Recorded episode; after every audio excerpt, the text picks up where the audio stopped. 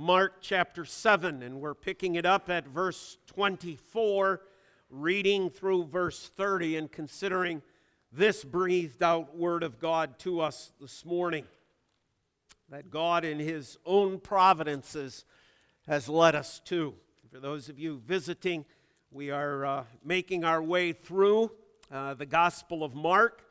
Uh, this evening, we'll continue on in our series in the book of Job, after which we'll be starting a series on the Good Shepherd as well. Mark chapter 7, then this morning, verses 24 through 30. Let us hear the very words of God to us today. And from there he arose and went away to the region of Tyre and Sidon. And he entered a house and did not want anyone to know, yet he could not be hidden. But immediately a woman whose little daughter had an unclean spirit heard of him and came down came and fell down at his feet.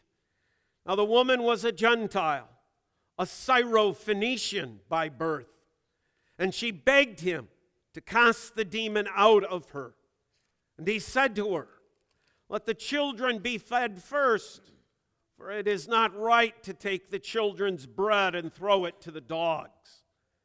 But she answered him, Yes, Lord. Yet even the dogs under the table eat the children's crumbs. And he said to her, For this statement, you may go your way. The demon has left your daughter. And she went home and found the child lying in bed, and the demon gone. Thus far, the reading of God's word. Let's again ask for God's blessing.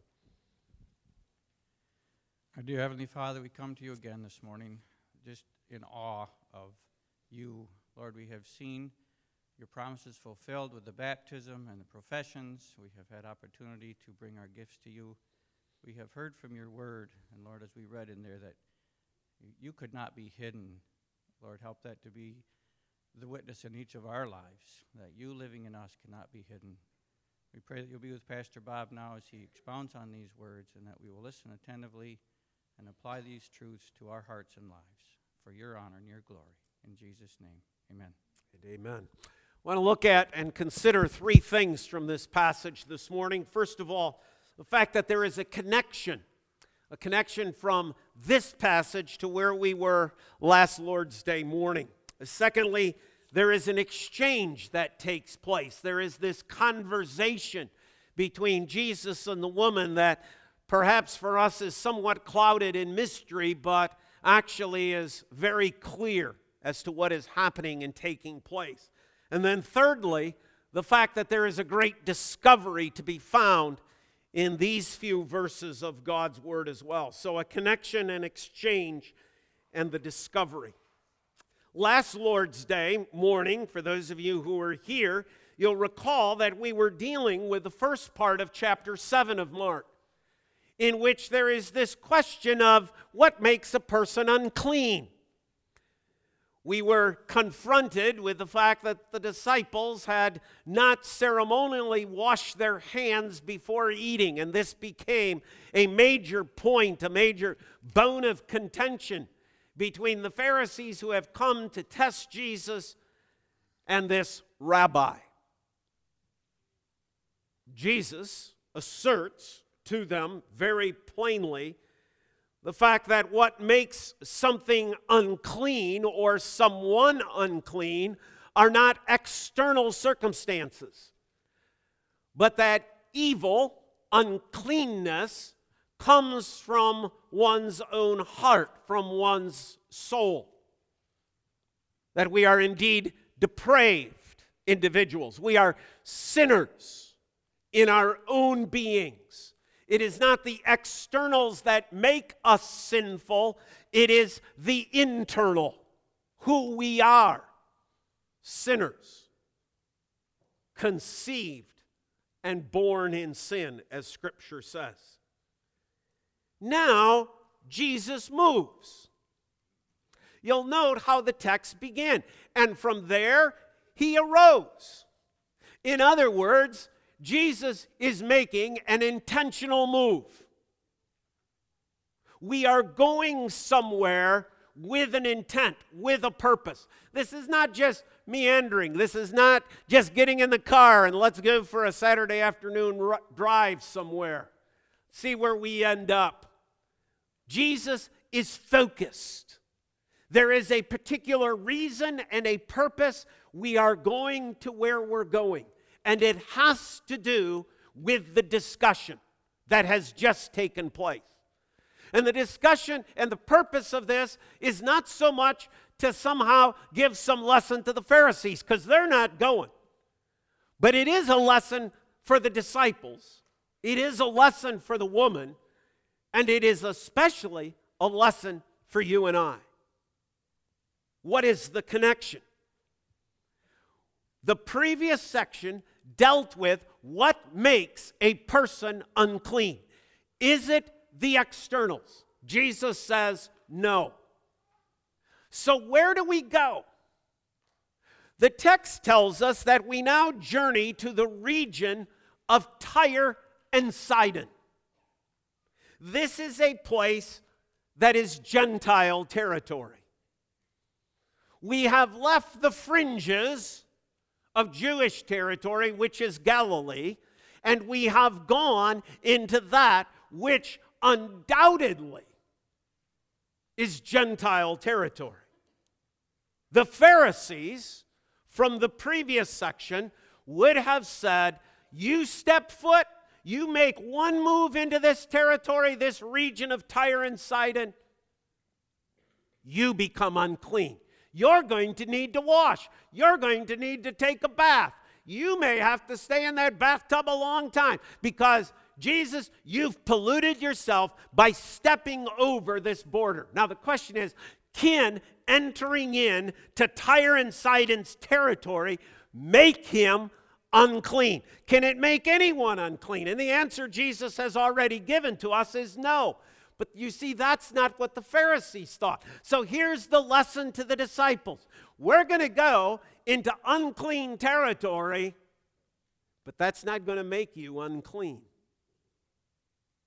Tyre and Sidon are known as places of great wickedness. This is where the core of Baal worship began in the Old Testament.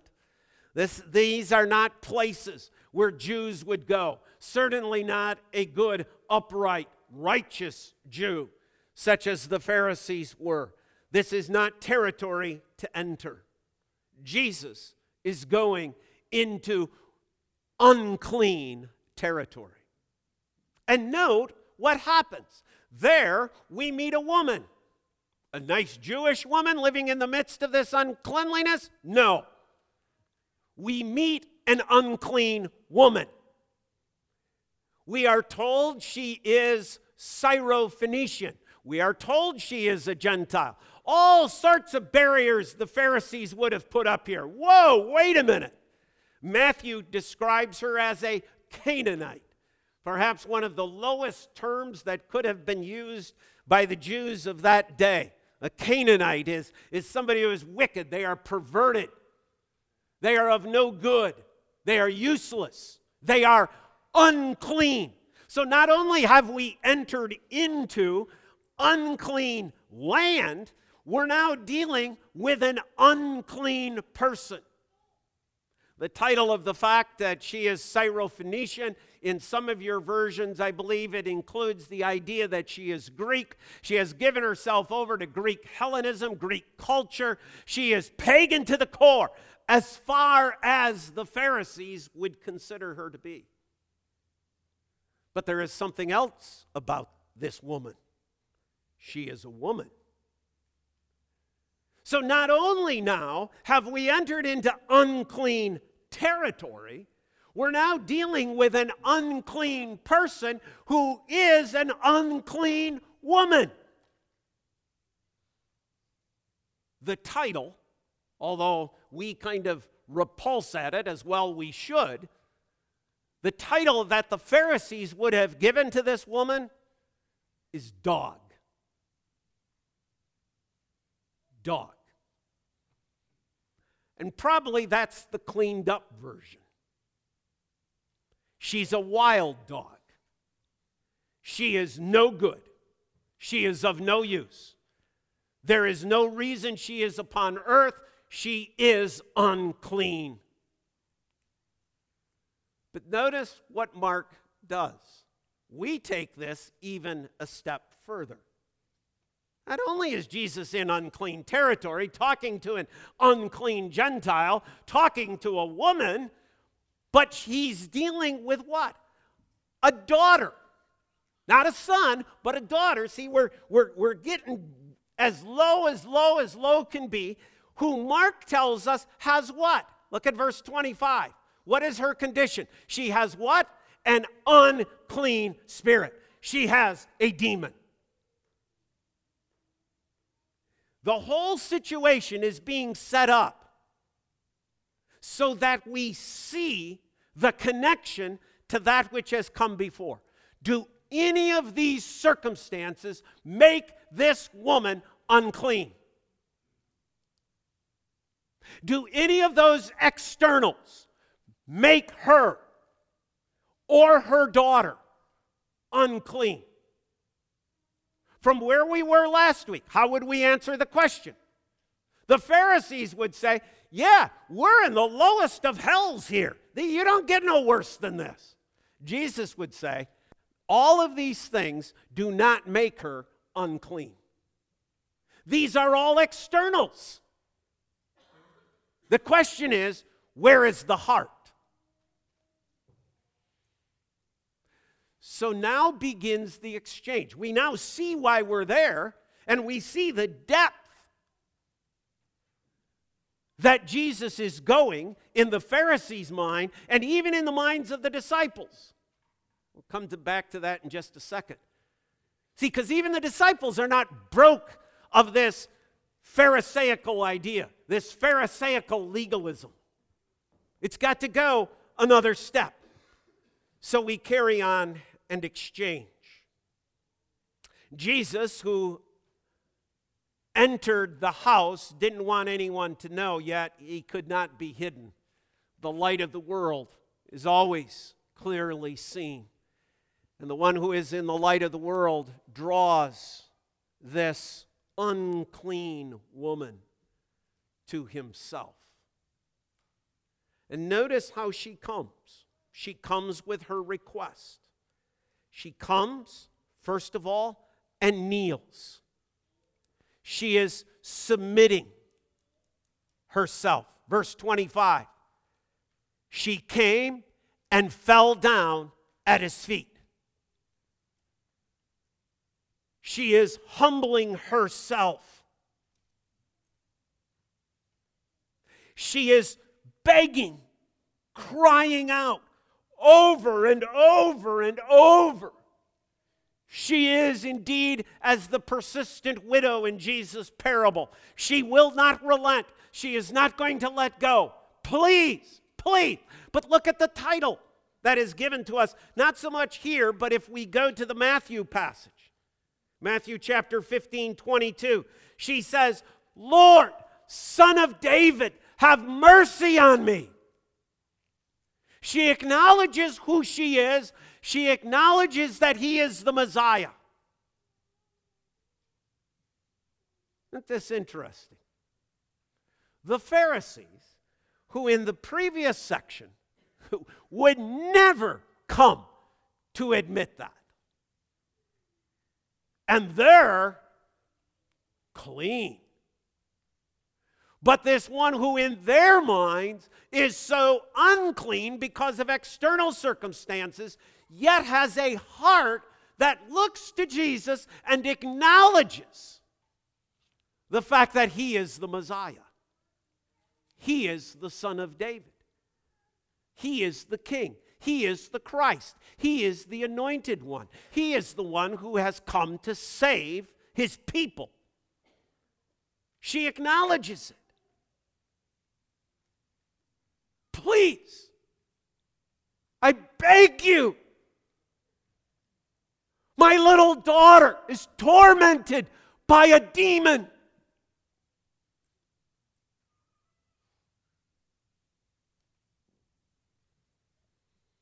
Are the Pharisees coming to Jesus? Jesus has clearly told them that the devil lives in you. Because they, Jesus said, were of their father, the devil. Are they coming to Jesus? Jesus, deliver us. Jesus, deliver our children. No. No, they're turning away from Jesus. But what's this unclean woman doing? She's turning to Jesus and looking to Jesus and saying, Jesus, please, I beg you, as the one who is the Messiah, as the one who is the Savior, as the one who is coming in the name of David, please drive out this demon.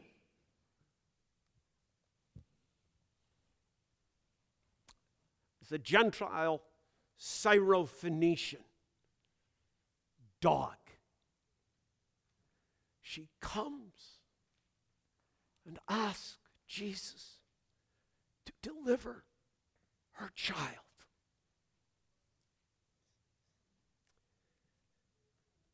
How does Jesus respond? Matthew tells us that at the beginning, he did not answer.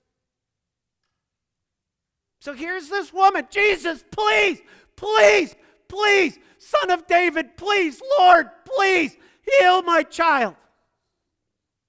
Not a word from Jesus. He says nothing. But you know who does speak in the Matthew passage? The disciples. Jesus, get this woman out of here. They don't get it yet, do they?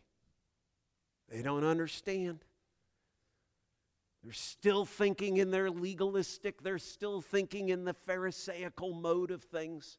They're still thinking the external is that which makes unclean.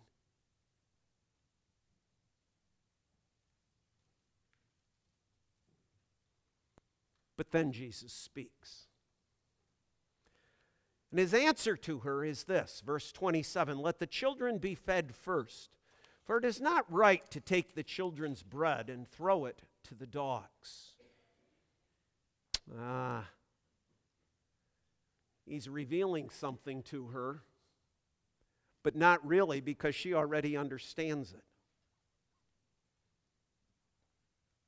Jesus is saying, Look, my first responsibility of coming to this earth is to come to my own people. My first responsibility of ministry is to the Jews.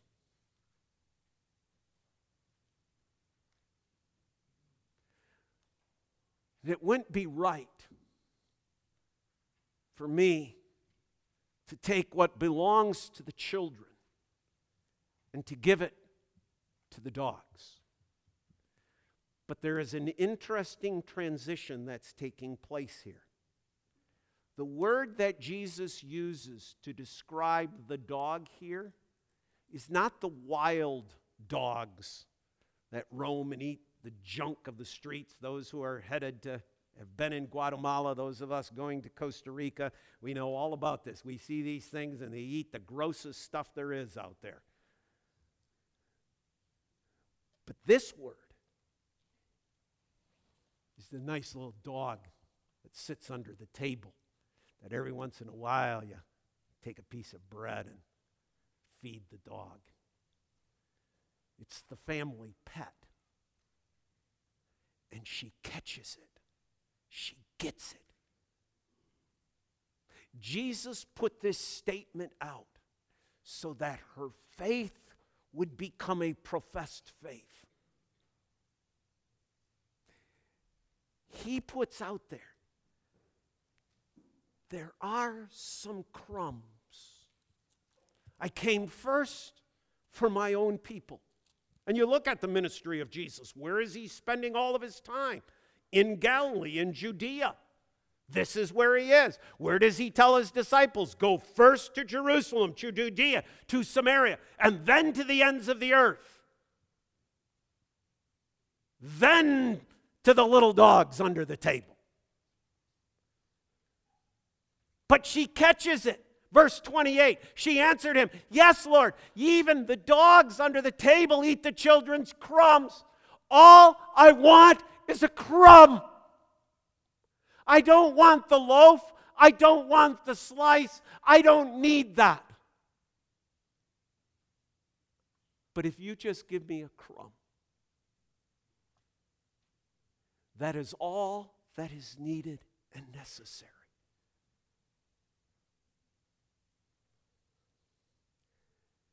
In essence, she is saying, I acknowledge I am a sinner.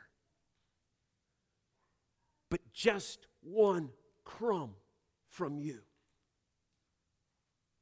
is all I need. She's acknowledging a truth that is found in Psalm 87, where we read the following On the holy mountain stands the city he founded. The Lord loves the gates of Zion more than all the dwelling places of Jacob. Glorious things of you are spoken, O city of God. Among those who know me, I mentioned Rahab and Babylon. Behold, Philistia and Tyre and Cush. This one was born there, they say. She knows that first of all, Christ's ministry was to the Jews. But she also knows there is a promise, a promise that God has made to those who live in Gentile lands, to those who are Syrophoenicians, to those who are Canaanites, that there will be a day when those will be washed in the blood of Christ, and they will say, All our fountains are in thee, and will come with glory and praise to acknowledge the wonder and awe of God. I just want a crumb. Oh, the humility. But in her answer, we discover faith.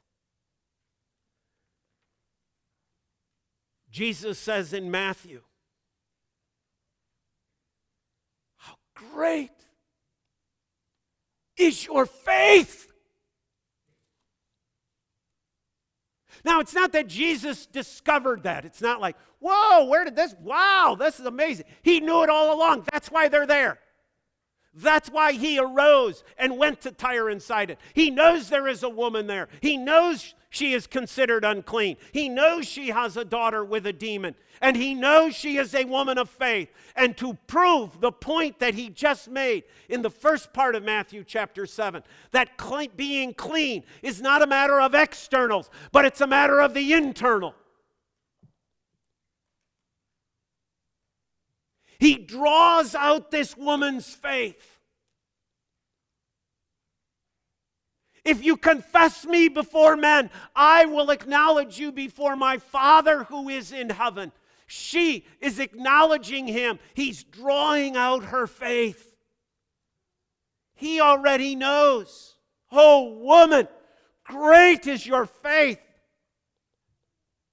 What an amazing statement from the one who is the sovereign Lord, the one who is the Christ, to some unnamed woman, a Syrophoenician, a Gentile, with an unclean daughter. How great is your faith! See, Jesus doesn't make it a matter of territory or race or ceremonial washings and cleansings, or even the fact that her little girl is possessed by a demon. Jesus acknowledges faith. Faith. It is the disciples now who are the ones who discover. It is the woman now who discovers. It is we who discover that this woman who by Pharisaical standards is unclean, is a woman of faith.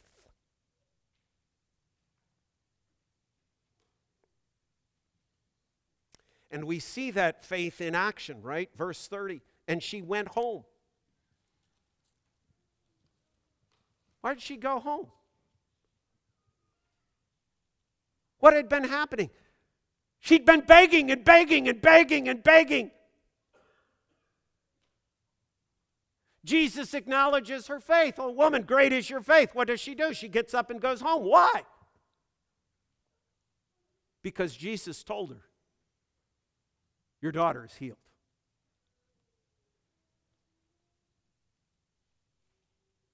But Jesus, please heal my daughter. We'd say, Where's her faith then?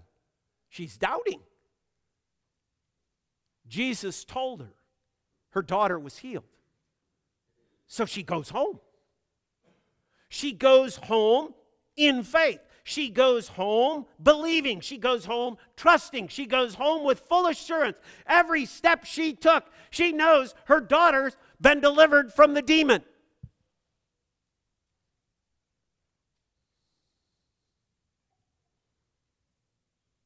She's anticipating, not doubting. There's no need to ask anymore. Her daughter has been made whole.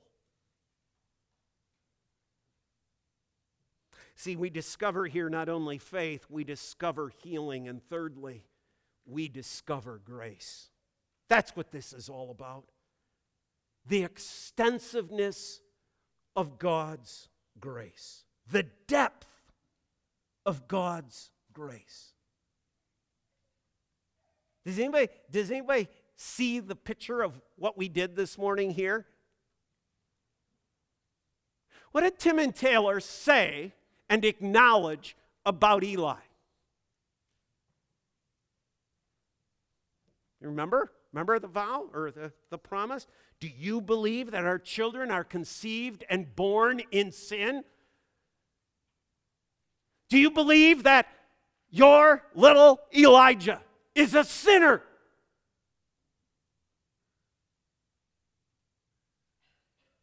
Do you believe that? Yes. But do you also believe that God's grace extends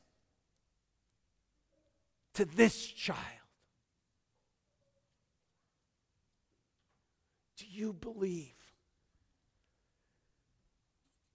that not washed with external water,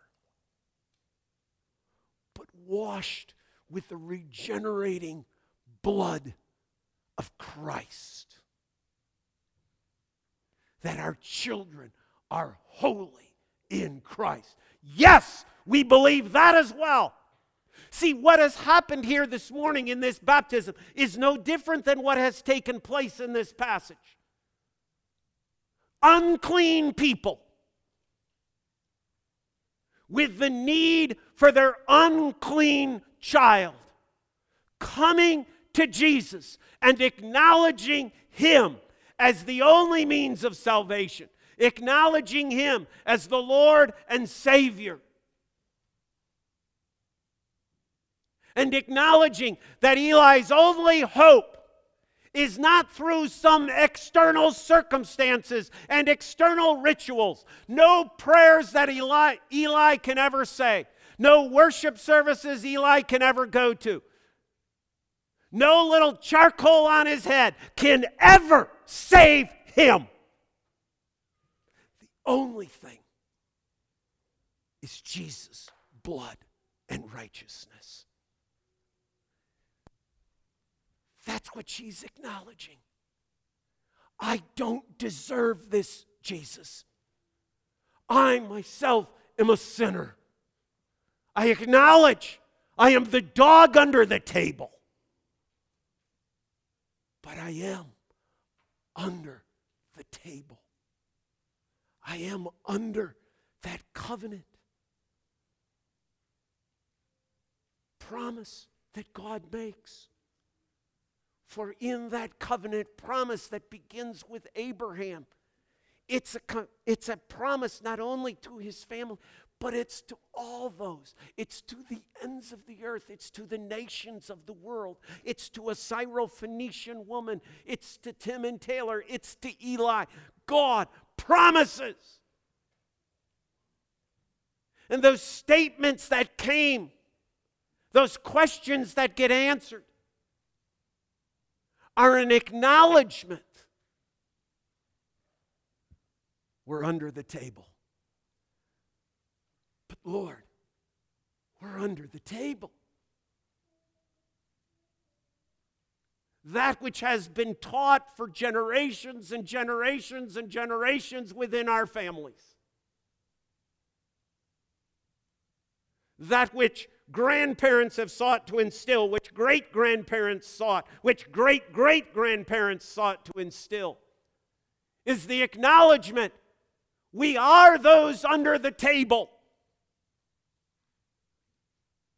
But it's your table of grace. All we need is just the promise. And she went home.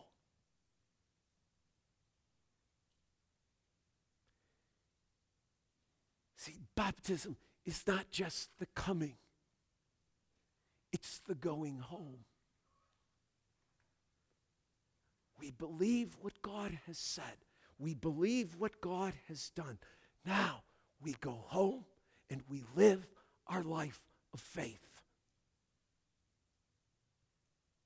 And we pray and we strive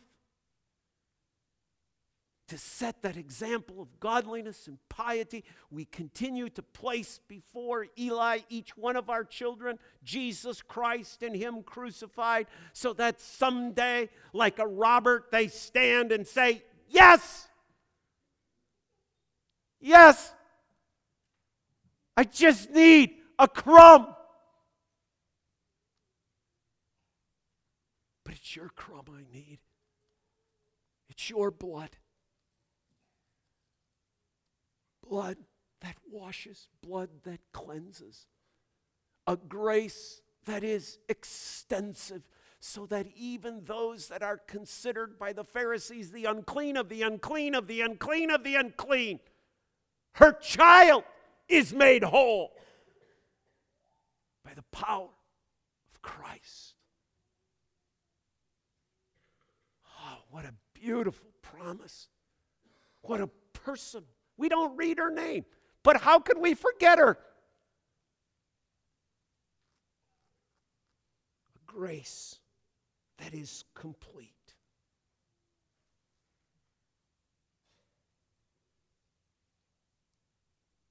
And I shall dwell in the house of the Lord all the days That was the promise of Psalm 87. It's the promise she's laying claim to. And Christ says, Oh, woman, great is your faith. May we someday hear from Christ that same commendation. O oh, sinner, how great is your faith. But that's possible only by God's amazing grace. Father, we thank you for this promise, for this day, for this baptism, for this profession of faith, for this word that you have brought to us this day. And we would pray, Father, that if there are any here today who feel that they are too unclean, that Father, here too they may see the extent of your grace and come humbly, looking to Christ alone. And for those of us, Lord, who know this grace, may this be a day, Father, of joy, of celebration, a day, Father, in which we can proclaim the greatness and wonder of your amazing grace to us as well. For we too were a Syrophoenician woman, but you've clothed us in the righteousness of Christ, in whose name we pray. And God's people say,